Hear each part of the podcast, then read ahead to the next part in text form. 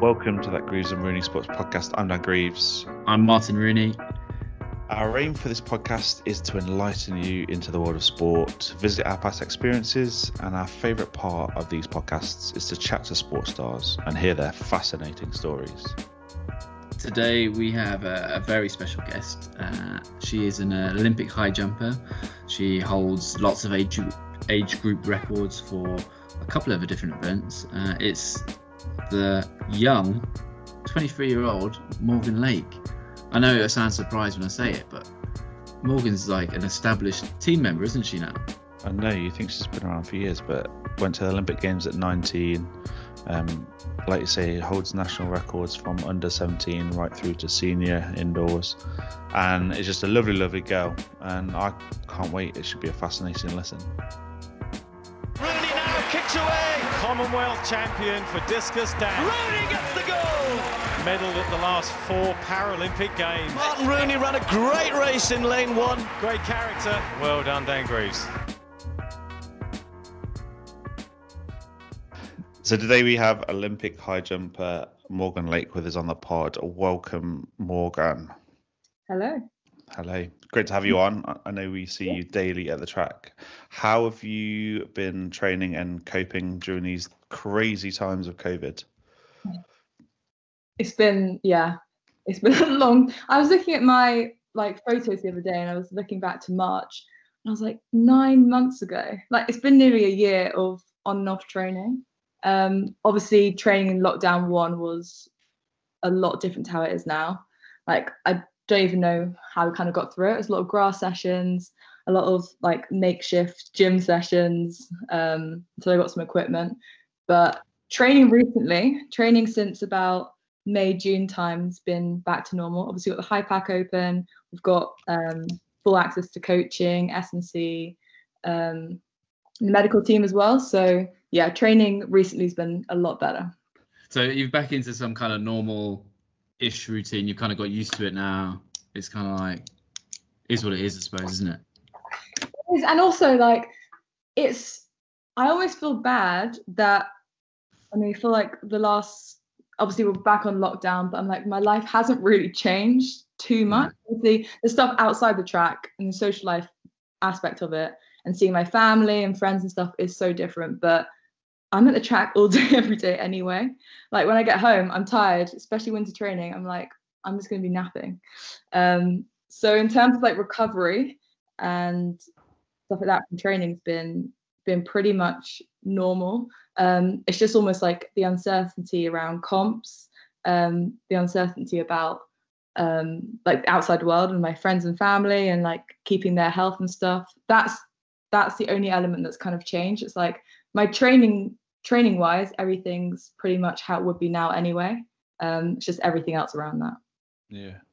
And I know, like, um, like for myself, I, I will speak on behalf of Rooney, but I, I guess it might be the same mindset. But um, I guess we're we're all like goal driven and driven towards comps and, and wanting obviously a season, and it was a massive disappointment with Tokyo out the window. Um, like, how did you cope with like the, just the sheer uncertainty of not maybe ticking goals off this year that or last year? Sorry, now we're in 2021. Um, that you might have done and and like what was your mindset kind of going into to this year to kind of maybe hopefully accomplish that by going to Tokyo Yeah, so weird one for me.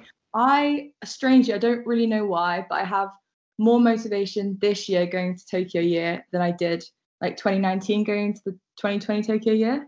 Um, I think because I had quite a lot of changes and quite a lot of stuff happen in 2019, and with Mhm. Doha being such late champs, I almost felt like a bit burnt out after that season, and then having to come straight back into training into an Olympic season, I was like, I'm exhausted. And the only thing that's getting me through was like, right, there's Olympics this year. I've just got to do whatever I can to get on that plane and get get to my second games. Um, whereas this year, with everything happening happening last year, I've almost found the love for sport again, and I feel like my goals for this year have just been obviously the same. I want to be in Tokyo. I want to be on that plane. I want to do well, um, but also having like small goals throughout the season and just like really enjoying training, really like testing myself, um, and yeah, just mainly just enjoying it and looking at the small goals towards Tokyo rather than thinking like it's be all and end all. You have to make it, and if you don't, then it's almost like a failure. So I'm like, yeah, looking at small goals this year, definitely.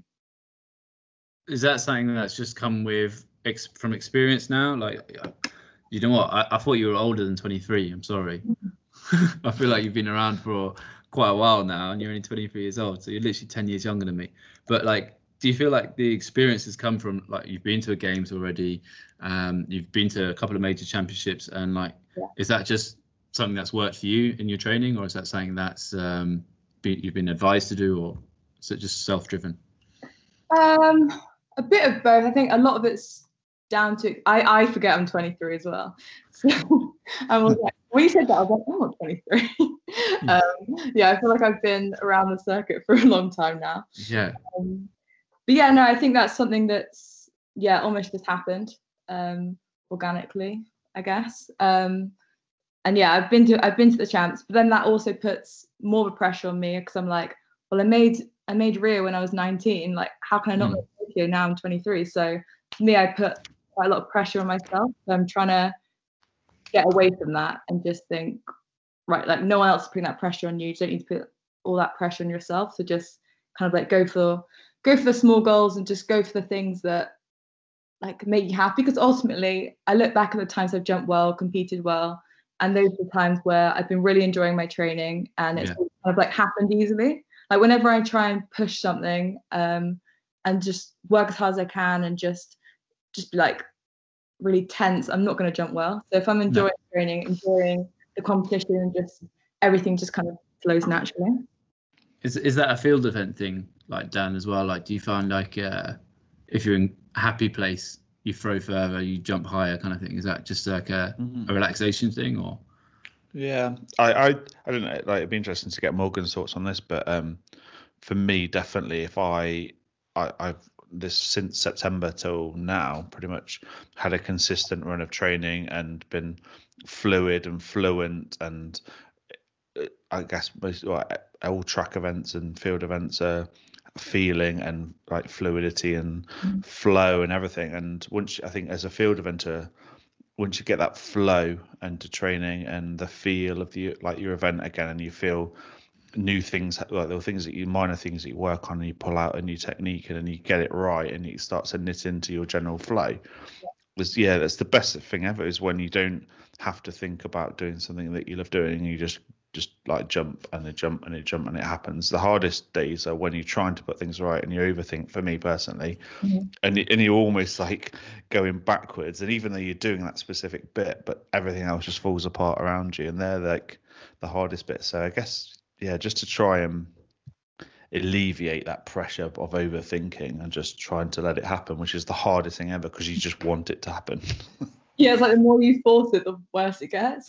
Yeah um, I've always I've always found that curious about the, the field events because it's like I think if you're a track and you're run, if you're fit or you're quick or whatever, it just works out. Whereas like you can be in incredible shape uh, as say as a jumper, you can be faster than you've ever been, stronger than you've been, technique's perfect, but it's just not clicking. Yeah. Like it, it must be the most frustrating thing ever. Like, do you ever get through? Do you ever have periods like that where it's just just not working? Yeah, I think um, I definitely found that after so lockdown one, so from like March till May, say, um, obviously I was training, I was doing like loads of plyo sessions, loads of like gym, loads of running, and I felt really fit. I felt like I'd done a good block of work, and I was like, great. Like obviously I didn't, ha- I wasn't able to jump, but once I get back to the track, I'll have a few sessions and it all just click. And I realized that not having access to a track and not having access to do my run up and jump and just get that rhythm in every day, you realize how much you actually rely on that because Mhm. I just thought, right, okay, I'm lifting. I I was actually lifting heavier than usual. Um, I was doing way more, way more running, way more circuits, yoga, like everything around my training was so much better. So I was like, okay, cool, this will be great once I get back onto the track. Um, and it wasn't. I think that's when I realized that the rhythm, the flow, the actual technical aspect of it is just so important. And I think, like when I was young, when I was doing heptathlon, um, I'd only do high jump once a week, and Oh, okay. be jumping pretty high, and I was so I just kind of took it for granted that it was kind of an easy thing. I was like, oh yeah, it's fine. We'll do it for a few months and get back and jump a PB. So yeah, that was pretty naive of me. So I found out the hard way that it doesn't really work like that. And you jumped like 190 at what, like 15 years old or something like that, 16 years old. Yeah. Yeah, and I, it's weird because I look back at that and I'm just like, how did I do that? And I just think it's because I didn't have any expectation, and I, okay. I obviously train hard. Like I trained really, really hard when I was younger, um, and I had like a great support team around me uh, with all my coaches, my training partners, and stuff. But I think the main thing was I just didn't overthink things, and I didn't put any limits on myself to what I could jump. So I'm trying to find that kind of youthfulness again. Which with the um, obviously with, with that love for it and finding it easier in the HEP, was that your obviously now now we know obviously you do it full time, but was that your favorite event in the HEP, or did you have another one that was close to it? Yeah, it was definitely my favorite. My second favorite was actually shot put. I don't know why. Because you're wet. Yeah. I loved this so much. I, I think what I found with shot put that it wasn't like when I was younger, I was like, I'm never gonna be able to throw a shot put because I thought it was all about like brute strength. And I realized actually it's a lot, a lot to do with rhythm and a lot to do with like having long levers really helped as well. So once I kind of cracked that, I was like, cool, this is fun. Um, so yeah, I, I do miss, I do miss shot. Oh, up you go, Zane Durham.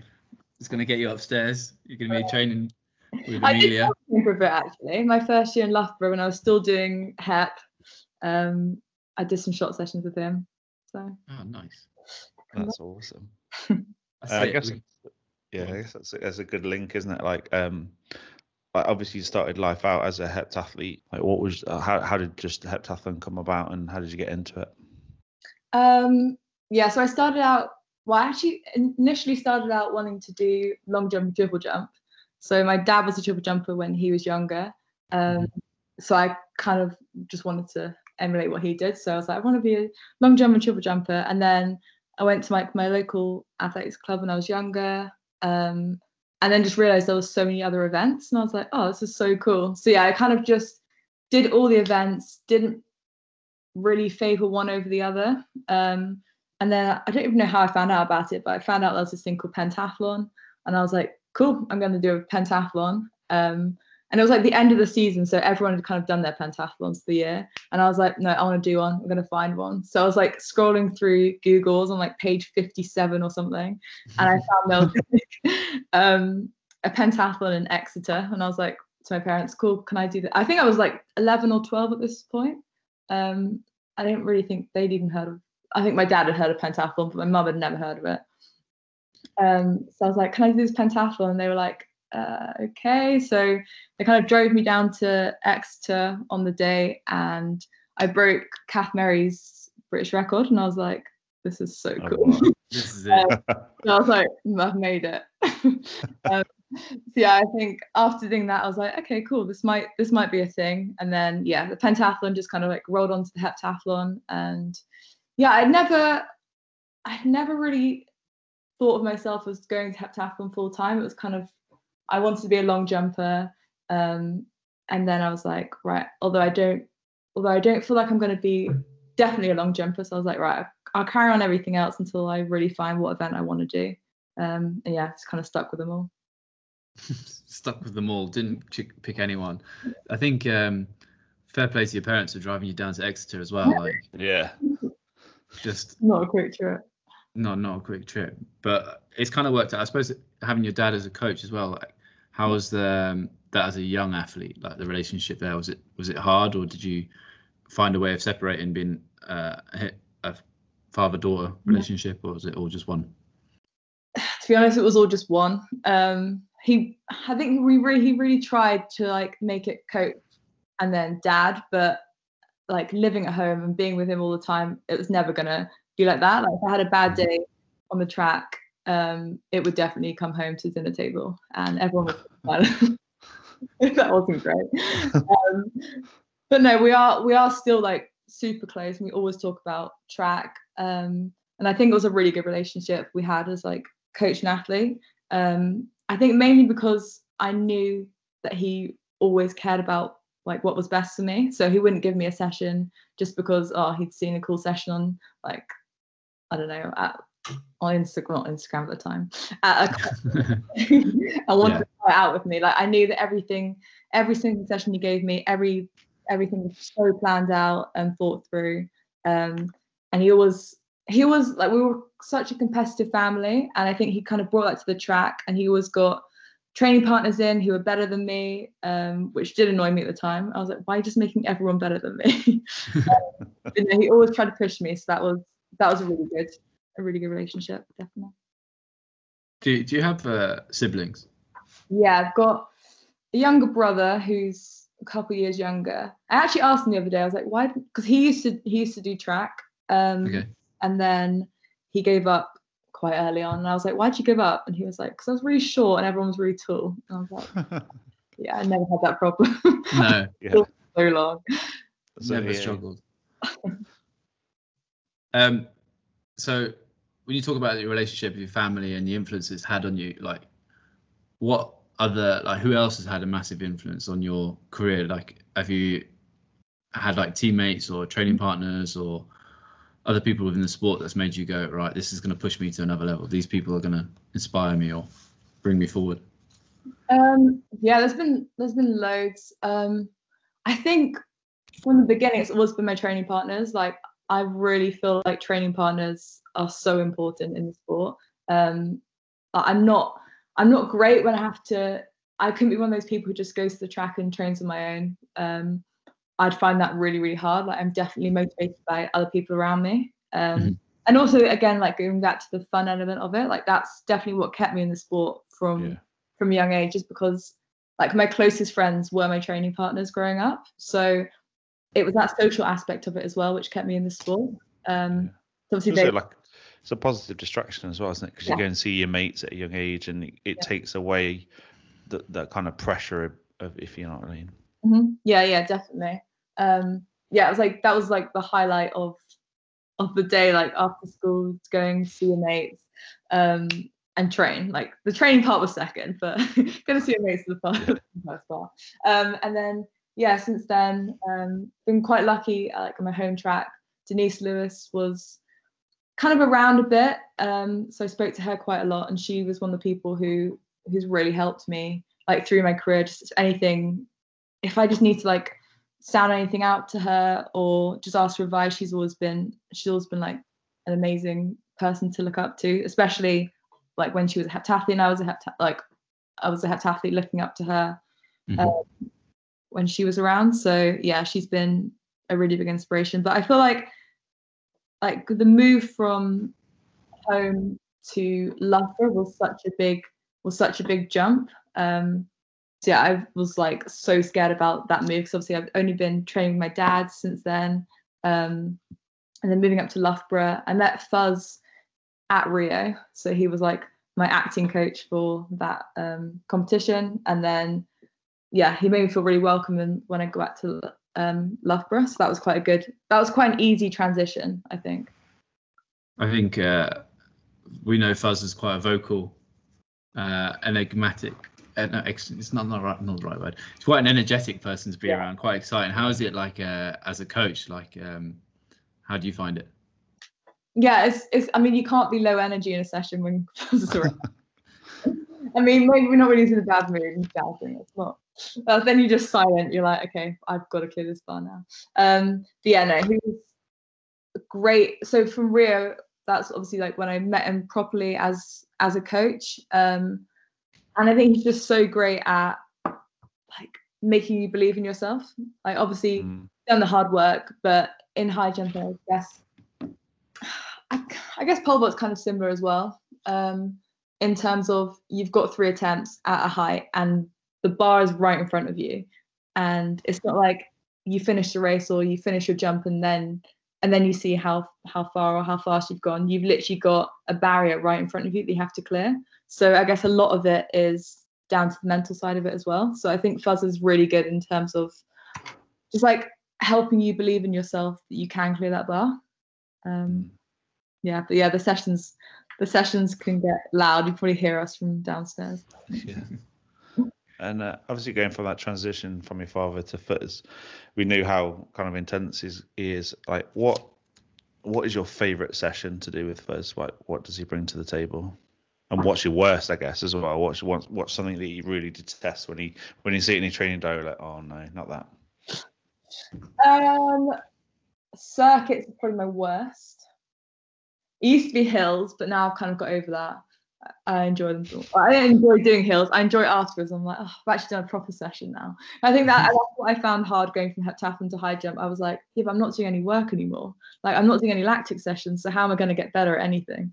Um, so yeah, I think it was it's been nice to the introduction of hills and longer sessions, but circuits the sessions which I'm just never gonna I'm never gonna enjoy seeing them. Um, but in terms of my favorite session, it's anything plyometric, like any any like kind of box bounds, any bounds to the pit, just anything bounding. I'm like, yeah, sign me up every day. how how do you find um, balancing that then? Like obviously those sessions that you've got a fuzz that like if you've got a big hill session or yeah. you've got circuit session, how do you find ju- uh, juggling that with your degree and like obviously you're doing a proper degree, aren't you? Proper degree. Well, kind of. I've also been doing it for over five years. So. Oh, okay. Well, Three degree, I'm doing it for five years. So, yeah. I mean, I'm very glad I split my split my degree. Although the main reason I split last year is so that my dis didn't clash with Tokyo, and now it does. That's great. mind. yeah. No. Um. But yeah. No. The thing is with Loughborough, I feel like everyone's kind of in the same boat or been in the same boat. Like everyone's probably come there to study at some point. So it doesn't feel like I'm the only one who's doing this and I feel like far behind everyone else. Um, no. And also, it's quite nice to have a bit of a distraction. Obviously, Loughborough is not the hub of fun. Um, so it's quite nice to just have a distraction, have something I can do like in the evenings. I mean, especially now in lockdown, I'm like, my life is literally track and uni work, which isn't like isn't fun, but there's also nothing else to do. So yeah, and I'm glad I'm I'm glad I've done it now and I haven't left it too long because yeah, I went straight out from school, had a gap year, um, and then five years later, I'm like, okay, I'm, I'm kind of ready to finish now. But I'm I'm definitely glad I've done it. But yeah, it has been a bit the only time it's really a struggle is around exams because exams fall in January, which is when I've got like obviously indoor comp starting, and then kind of May, June time when it's a summer comp season. So throughout the year and training wise, it's not too bad. But yeah, when you've got clashes with competitions and exams, it's hard because I always want to put obviously my comps first, but like the exams aren't going to move. no, not well, you can do it from home now anyway. It's fine. I know exactly. Yeah. hours. It's easy. It's 24 hours. Yeah.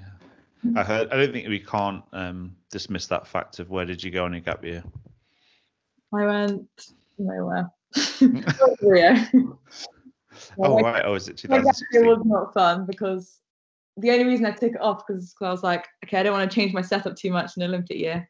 So my gap year was at home watching all my friends at uni or abroad. So yeah, it wasn't fun. it was fun in the end. Got to August and it was great, but now the lead up to it wasn't great. Do you um, um sorry, go on. Yeah, you go. Yeah, you go.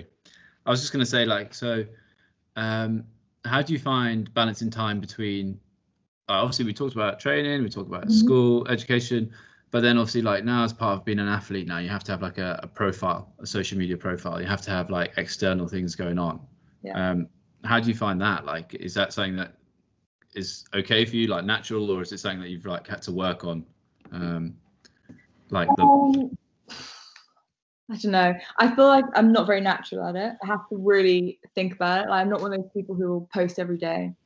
I'll. Mm. I feel like I can story quite easily, but like I always have to think of myself as a brand as well and have to reach obviously like sponsors and stuff. Um, everyone will now just go straight to your social media. That's the first thing they look at. Um, which I don't I don't know if it's a good thing or bad thing. I'm yeah, I have a weird like relationship with social media because I'm like it's just so fake. I think that's yeah. what we found about it. I'm like it it can just be so toxic sometimes. So yeah, I feel like I just try and yeah, not let it kind of get to me too much, but then also realize I have to use it as a tool to Mm. kind of reach an audience and reach sponsors. Um, so yeah, it's a weird one. I think the weirdest thing I find about it is like the accessibility we have to everyone. Um, obviously, like when I was growing up, I couldn't just DM one of my one of my like, favorite athletes and just kind of like ask them something. Um, you kind of like see them at a competition and get their autograph or something, and that was kind of the end of the interaction. So in that terms, I think it's good that we can like fans have more access to to athletes and like celebrities and stuff, and you can just have that conversation. Um, but then also, I'm like, it's just weird. I feel like we have too sometimes have too much access to people and like Yeah. know too much about our lives. Like we just meet someone and they're like, oh, you were like here the other day. I saw on your story. I'm like, oh god, I forgot that. Yeah. looking at what I I'm just doing. like know, almost like know your every move, and you think, oh, you've been stalking me, but actually, oh no, I've been uploading to social Yeah, media. no, So everyone where I am at all times. so it's my fault. Um, so yeah, it's a bit of a weird one, but at the end of the day, it's just so normal now. Like it, it'd be weirder if people didn't have a presence on social media, um, which I also find a bit weird. Um, but yeah, no, I do, at the end of the day, I do like it for different things. There's sometimes I'm like, okay, can we just have like a week off, please? yeah, Do you get do you get weird stalkery people on Uh, social media? Would no, I haven't got any weird, weird stalkers. I think- Mm, I hope not. don't ji- don't jinx it. After listening to this, can, we can sort that out for you on the podcast. Don't you worry, Morgan. wait. So that No, made it yeah. really awkward. That. yeah, I know. but yeah, like Uh, you say, it, it's um, it's such an open narrative, isn't it? Where people can also have like a huge opinion on you without even meeting you. Yeah. That's the thing that I struggle with. Like, it's Yeah. sometimes like people will judge you and and you're like, no, actually, like it, this isn't quite me. You just seen a, a snippet, like a 30 second or a minute snippet of my day. Like, don't judge me what I'm doing. Or, um, I think that's the only problem with social media is that people are very opinion based, and it can it can make or break you, um, depending on what you say or do. Yeah. Like I feel like Twitter's the worst for it though. like Mm, you ever have anything bad. I mean, I'm the worst for it as well because I'll look, I'll look for it. I've had a bad competition. Like, oh, what are people saying? Um, but yeah, I think that's sometimes the worst thing. It's like people don't think. Same with comments. People don't think that people will see them. That's the hardest thing. They don't see um, like athletes and celebrities and stuff as real people. Um, and then if you ever question them on it, they're like, "Oh, I'm so sorry. Um, didn't think you would see it or whatever." And you're just like, But I saw I saw someone um, had obviously tweeted some horrific things to a celebrity and they'd outed them and Mm. gone, oh my god, they've replied to me. Oh, that's amazing. I'm like, "No, it's not the point." are are you absolutely freaking crazy? Like you've just you've just you just said some really horrible things about this person just because they've quote tweeted you. Now you absolutely love them and completely have changed your tune. Yeah, exactly. It, yeah, it's just so weird. It's really strange. Do you think we should do more education in it, like for us as an athlete? As an athlete, um, yeah, I think I think we should. Um, I'm trying to think what I what I had growing up. I think, especially when I went on the futures program, we had quite a lot of um, information, just kind of like how to use our platform. Because I think that was back in the time when Twitter was basically a diary, and everyone just wrote whatever they wanted, and they were kind of Yeah, yeah. Right. Remember that in five, ten years time, these tweets are still going to be the internet. Like the internet is forever. They're still going to be there. Um, I think that's the main thing. It's like remembering that there you've got an audience as well. Um, yeah, no, I think there should be a little bit of education on that. That's, it's uh, I find I find it a scary place sometimes. I think uh, I look at it. Dan's probably saying we looked at it. Facebook was a big thing when we when I was my second year at uni. And that's Yeah. when like Facebook came in, and now it's like Twitter, Instagram. It's it's like you said, it's kind of weird if you don't have it. Yeah. Like Yeah. you kind of yeah. you're, It's so strange that if you saw some met someone that have social media, you're like, okay, that's Yeah. weird. Like that's so strange. But the That'd thing be is, so like, refreshing though. yeah, like like, the thing for me is it's the source of all knowledge. Basically, you can go online. Obviously, you can get the news quicker. Mhm. Like when when it first came out, then obviously you'd have to go and buy a newspaper before the internet and Yeah. see what was in the news, and then that wouldn't be updated for another 24 hours until it got printed. Where it is obviously, uh, as we are now, it's constant, and you can get anything you want on there quicker, like just a tap of a button, and it's and that's that's also the scary thing is that it can, as Donald Trump would say, fake news, but you could put anything out there in the domain to some extent, and um, and it be out and people believe it, and yeah, like it's it is really scary. And obviously, it's a great vehicle for us to. It's just a great marketing platform. Yeah, That's Yeah, definitely. athletes need to see it from that angle is that it's self promotion Uh-huh. it gives people an insight into your lives and yeah it, it enables you to attract sponsors yeah, yeah. Definitely. What we need is a photographer at the track every day. Mm. This is the thing. I'm like, how are people getting so many track photos? Like, who is taking your photos? because I'm not getting any photos from training. but You do need a coach who can coach and do it at the same time. I do. get fuzz on their photography course Yeah. Buy him a camera for Christmas. with his big ipad yeah, he does love that. Okay. Screenshots. This is it. Um, do you find like um, with the social media and you're talking about sponsorship, it's important towards it? Like you're you're with Red Bull, right? Yeah, They're one of the best at it, though, aren't they? Like they kind of they understand what it is to get your their athletes out there. They make it easy for you, make it fun for you. Like how, how has that relationship developed? How has that been helpful to your career? yeah, they've been super helpful in terms of like social media and stuff. So the last month or so, we had um we had like a seminar with like people who own TikTok, people who own Instagram, um, and we just had like loads of seminars like how to improve um like our presence on social media. And I think with them, they were just kind of like, you have to make it authentic to yourself. Like that's when you're gonna that's when you're to get more people to follow you and more people interested in your content like when you're actually enjoying what you do um, and just showing showing like what you'd actually want to see that's when um, yeah that's when you're going to get more more followers more fans more people on your page um, yeah no they they're just like a great sponsor and they just kind of get athletes which is nice like they actually care about you as an athlete um, even when you're not doing well, they still they still message you. So that's good. That's always good. but no, yeah, they're they're a really fun fun co- company to work with.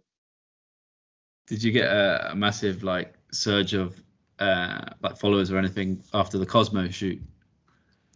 Yeah, I did actually. I got a few followers from that. That was fun. Um, a lot of there was a lot of backlash from that shoot, but that's another story. So, Um, yeah, um, but no, it, that was that was quite cool. That was really- how how was it was perceived because i know obviously they went along the lines that everybody's healthy and it was a varying degree of um females that are on there. Like what um what kind of what kind of storytelling did they kind of really want to implement? And like was it just more like inspiration between getting fit and staying healthy? Was it around food or was it just about getting the like the female emphasis out there to get fit and healthy?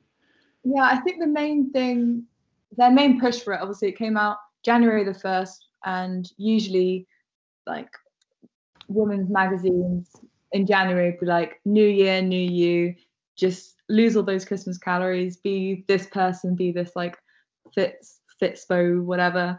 Um, and I think for them, they were kind of like, you don't need to change, like, you should just be happy in the body that you're in right now, um, and kind of just showing that you can be healthy and you can yeah you can like love your body at all different sizes and all different shapes and stuff. So i think that's kind of the angle they were pushing. They were like not everyone needs to be a specific weight yeah. or shape. Um obviously that came with a lot of backlash. People saying oh you can't be healthy you can't be healthy at every size was their was their um angle.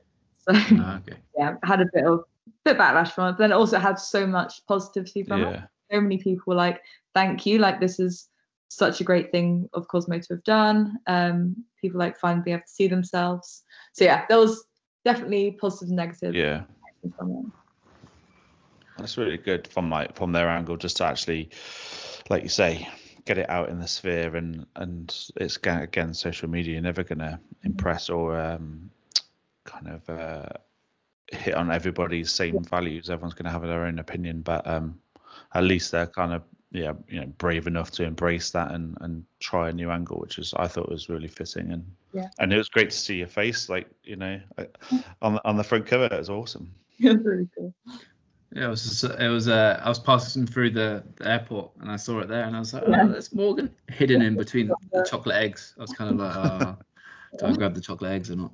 Um, um, if Morgan, I said it earlier. I, I forget that you're quite young, 20, 23 years old. Do you feel like you've been around for a long time, quite mature athlete as well. The way you you handle yourself. If you were involved in changing the sport and molding the sport, Yeah. where where would you be like focusing your energy? Oh, that's a, there's so many things. Changing the sport from athlete's point of view or from like an organization point of view. Um, I suppose whatever makes the sport better. I think at the moment it's just getting more people. Ex- I'm going to contradict myself because I'm going to talk about social media, but. I feel like like the audience needs to. It just needs to be more reactive. Like I know they've tried to do things like oh make the Diamond League 90 minutes and cut out triple jump and just make it really really short and compact compact like football. And it's like no people are actually interested in the sport. Like they, you just need to tell the story better. Like you just need to raise people's profiles more and you need to follow a story because I think that's the way you're going to get more engagement in the sport is if you follow people as a story. Like the heptathlon's a good example because it's over two days and people's rankings go up and down. Um, people have like a really good event, and a really bad event, and it's it's just such a story. And I think they need to tell the story for longer and they need to really follow people's pathways to to the champs and to different competitions and stuff. So yeah, I think I just try and build athletes up more. I think the hard thing is there are so many athletes in the sport.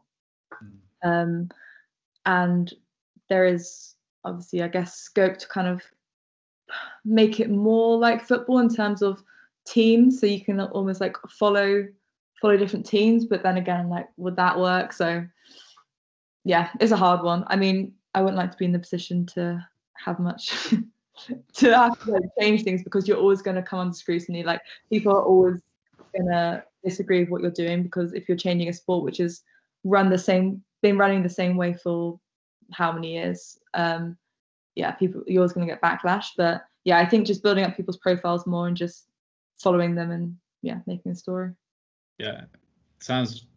That's pretty much it, isn't it? It's like um, if you can create like a a fan base around an athlete, Yeah, so like they can engage with that athlete. Obviously, we have social media; it's so easy to get close to that person, but to to be able to follow their careers and not just like you might see like the split second of the race, like or you might get to see one jump or one throw. It's just not not enough, is it? So that needs to be changed. really like you have to do on like red button. You can go to different Mm. events and you can actually watch the the event in full rather than oh here's what I've already seen the results, but an hour later I'm going to see the last Yeah. throw. Like it's just think- not helpful. I think what annoys me is like they do it for the big events like the Olympic Games and um, and the Paralympics is where you can obviously specifically go to an event and you watch it in its entirety and you get the um, the kind of stadium commentator that is there. You, so you don't get the the full on BBC ones, but and it was amazing because you could just follow everything, every throw, every mm-hmm. round. You didn't miss a beat, and I think that's probably the way forward. Is more more of like an interactive basis because then they'd be able to follow you and and understand and then it, like you say it grows people's personality they understand like what you're about and they relate you relate to you in the future competitions and follow you on social media and actually engage the two which is understanding you know your training and everything else but also see you in competition actually you, you might you might might be struggling up until I don't know ro- round four four or five and then all of a sudden like it's it just clicks and then you just keep on pushing and pushing um or like the heights you might you might be sticking and maybe knocking two bars off and then getting getting your final clearance, and it adds that adrenaline, doesn't it? Oh, she's only got one jump left, and it, it yeah, like you say, it builds away. If you just went, oh, Morgan Lake cleared 197, Two hours ago, yeah. I'm like, okay, cool, great. and they go done, and it's like, oh, it's not really that interesting. You haven't really told the pressures that come on on that, hitting that. Yeah. Um, well, we got there, so I think you're right. I think you're both right in saying that we just need to get some more of a feeling as well back for the sport where people can actually understand it and, like you said, if they can follow the drama of it, it's going to be better. What do you think about British athletics? Like uh, with the new changes, are you excited about it? Really excited to be honest. Like, yeah, I'm happy with the changes, and I think it's going to be good going forward. Um, although I don't know if there's going to be any like cuts from COVID and stuff like that to the actual program. Um, that's I guess the worry of it all. But um, no, I think it's good that things are changing. We still haven't got um, a lead for field events. I don't think. Or I don't think anyone's got lead, have they yet? There's no sprints, no. So yeah, that'll be obviously interesting to see what comes in, who comes in there. Yeah. Dan's going to be the head of throws. What are you on about? Oh, yeah, forgot. yeah, I've uh, I've moaned a few times about that. And so it's- hopefully, I mean, I fully understand that. Um, I think they want to get it right this time, and they're not trying to paper any cracks, and they like they they're going for it. They've got a good good plan, and it's um, I think it's hard to implement that um, longevity um, without rushing, and they're not trying to rush into decisions, which is great. But then you've got an Olympic and Paralympic games in eight months, months time, and it's it's hard to marry the two. Of yeah, for the next eight year cycle, brilliant. Like you know, we want something that's building a, a like a legacy and and bringing athletes in and getting the best coaches in. But you've got to look at the here and now. Like Yeah, exactly. Because now it's an important time. Like going into the games, you need someone to, yeah, to go to. So And then with that in mind, I think we've all, I'd like personally like to touch on, we've all been to games quite young. So just take us through your experience of Rio at 19 years old, because that's pretty special. You know, that's, that's Yeah. very very special. Um, yeah, I mean, it was a. I mean, obviously wanted to go to Rio. Um, I was trying all year to qualify in the heptathlon, um, but luckily I'd qualified in the high jump. I think in the indoor season, so I knew I was going. So I guess that kind of put the pressure off trying to qualify for the heptathlon. Um, yeah, I made for the high jump, and yeah, it was just an unreal experience. Although it was kind of dampened for everyone being like, it's not as good as Rio yet, um, as London. They're like, please, not as good as London. But Oh, really, it's not as good. I was like, okay, well, I didn't go to London, so I don't know that. yeah.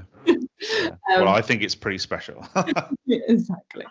Um, but yeah, no, it was, yeah, it was amazing. I think looking back at it, again, like, like I was saying when I was younger, I just had no expectations. Um, I just went in there and was like, I'm just going to enjoy myself. Um, and made it to the final. Uh, the final was weird because I think there was something about the TV rights and they really wanted the high jump to go quite quickly. So they put our starting height a ridiculous height. Um, and it was only one in 197 because I think the height after that was just ridiculous. So it was a bit of a shame about the final in terms of how it was, how it was run, but in terms of actually the games and the preparation camp and just being at the Olympics was just amazing.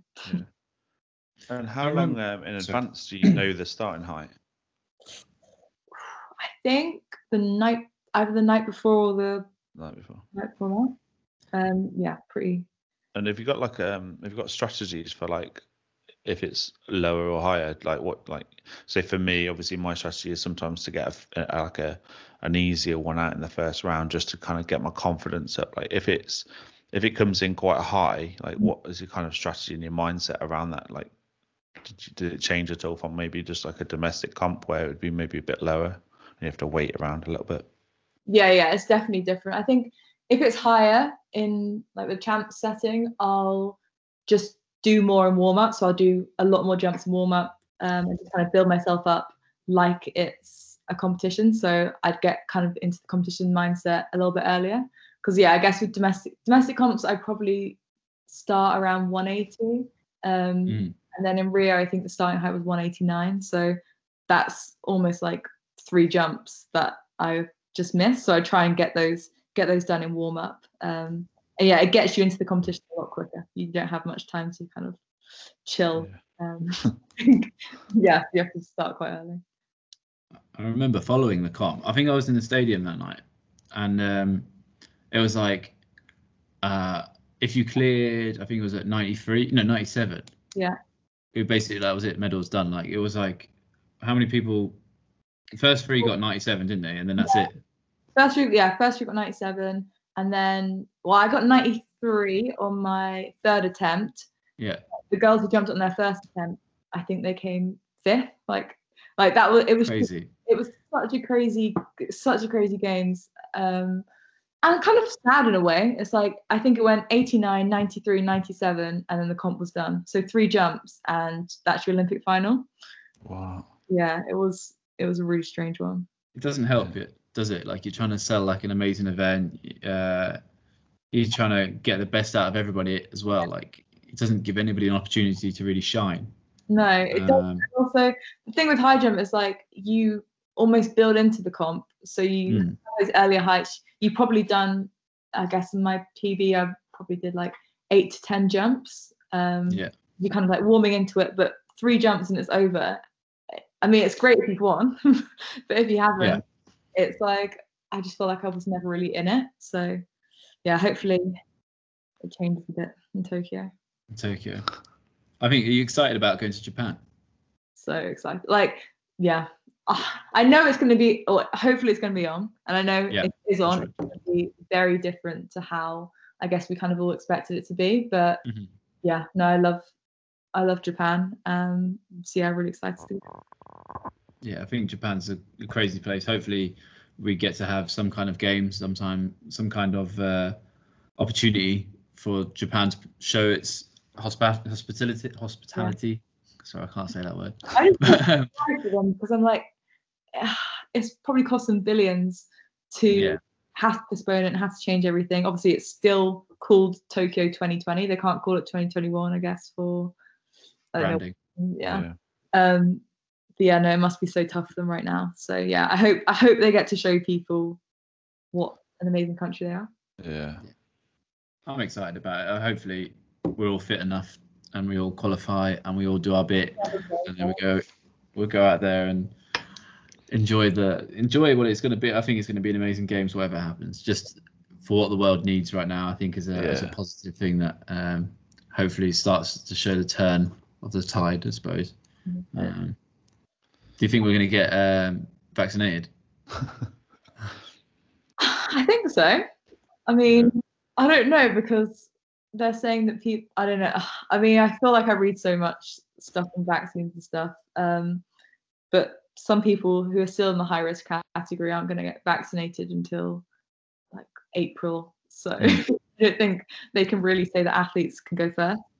Um, so yeah, it'll be interesting to see how it's done. And again, there's probably going to be some backlash from it. But I guess in an ideal situation, all the vaccine kind of I mean, I guess it's being rolled out quickly now. Um, Mm. Yes, well, this morning um, I watched watching Good Morning Britain with my cereal, and um, I don't normally watch it, but yeah, they're apparently doing 2.6 million vaccines a week. So it's uh, yeah, a population I think 56 million. So hopefully you'll get most people covered fairly soon. So it's the middle of January as we're doing this. Like, it's, do you know what's really crazy? Because I'm in Dubai, Mm. I get all like news from other countries and stuff, Ah, yeah, of course. and they're really positive about us doing it. Like, they're actually very nice about the British. for Are once. Yeah, like it's only th- like, Brexit, everything is horrible, whatever. But like, but the, the vaccination, the process of that is like we're actually getting quite a lot of like international praise for that. Just not from within the UK. Like, we'll never No. say we're doing well. No. I think um, I it's saw, not quick uh, enough. Never. I saw Tiffany doing it. Porter. So Tiffany Porter has- lives in the States. She lives in Michigan. She's had it. She's been vaccinated. So Oh. she'll be, she'll be the first athlete. Hopefully she comes back and she's Yeah, healthy you to go. She'll be the only one allowed to go to Japan. But Well, I, I guess like you're still very youthful, but what would you? We always like to end on something uh, mm, inspirational and what and kind of a bit of advice of what you would tell an even younger Morgan Lake and um, a bit of advice that you could give, or maybe it's a quote that you like, just something um, that maybe now looking back at your career, you'd maybe wish you'd heard that a bit of advice. I think so. It's not really a quote from it, but it's like trust your gut because it's always right. I think that's what I've learned. I've, every time I've tried tried to go against my instincts, I wish I'd gone for it. And every time I've gone with it, it's gone well. So I think, yeah, you kind of know yourself more than anyone knows you. So even if people tell you you should do X, like don't always don't always listen to them. Kind of listen to yourself more. Um, so yeah, just trust trust yourself really. It's not that's awesome. not but No, that's good. That's exactly it. I think sometimes people always Yeah. like um, they want to hear what everybody else is saying and they want to take on board. They might see someone else doing something, especially on social media or whatever. They'll be like, "Oh, this is how I have to do it," and it's actually like, no, you know within yourself. Yeah. You you've uh, you've got to this level and by being who you are, not by being somebody else. So um, you're the only person who's going to take you to the next part. I think that's kind of the thing with competitions as well. It's like if you know you haven't done the training, if you know you've missed X, Y, Z, you can't just hope it's going to happen on the day just because you want it to. It's like Mm. back in mind, you know, you know when you've done the work and it's going to go well. So yeah What you can't just will yourself over the bar and it's fine. I try to, but it doesn't work. just float over. It's Yeah. okay. Don't worry about it. Most uh, some athletes about. I'm, I've not done any training. I'm well rested. It's fine. exactly. Fine. I was definitely well rested this summer. But anyway. oh, Morgan. Morgan! Thank you very much. I was Sorry, I always feel like it's a shouting name. it's been an absolute pleasure. Thanks so much for coming on. Thanks for having me on.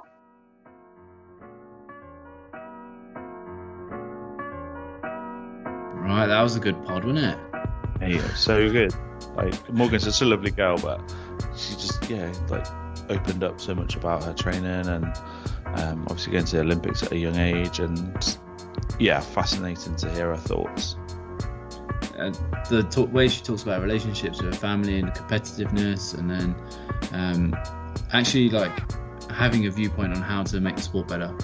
Sometimes at that age, it, you kind of you don't care really, do you? You're just like 23 years old and life is good, and you're just out there competing for yourself. But actually, like thinking about what's best for the sport, it's, um, it's good to it's, it shows her quality. Yeah, it, yeah, it just shows her vested interest in the sport as well, doesn't it? It shows that she's keen for it to improve.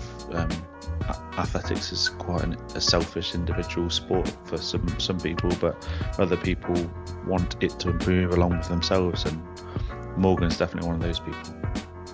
Yeah. Um, so if you if you like the pod, um, you can like and subscribe on iTunes, Spotify, wherever you get your podcast. Um, you can follow us uh, at Discus Dan, at Martyn Rooney, and then at GRS Podcast on Instagram. Um, we need to build that following up, don't we, Dan? We do, yeah. We, we put all our, all the content out there, um, give you little sound bites, but yeah, if you like and subscribe on your podcast format and give us a review and give us some comments as well, what you'd like to hear from us, and, and we'll do our best to fit those in as well. Thanks, everybody. Cheers for listening.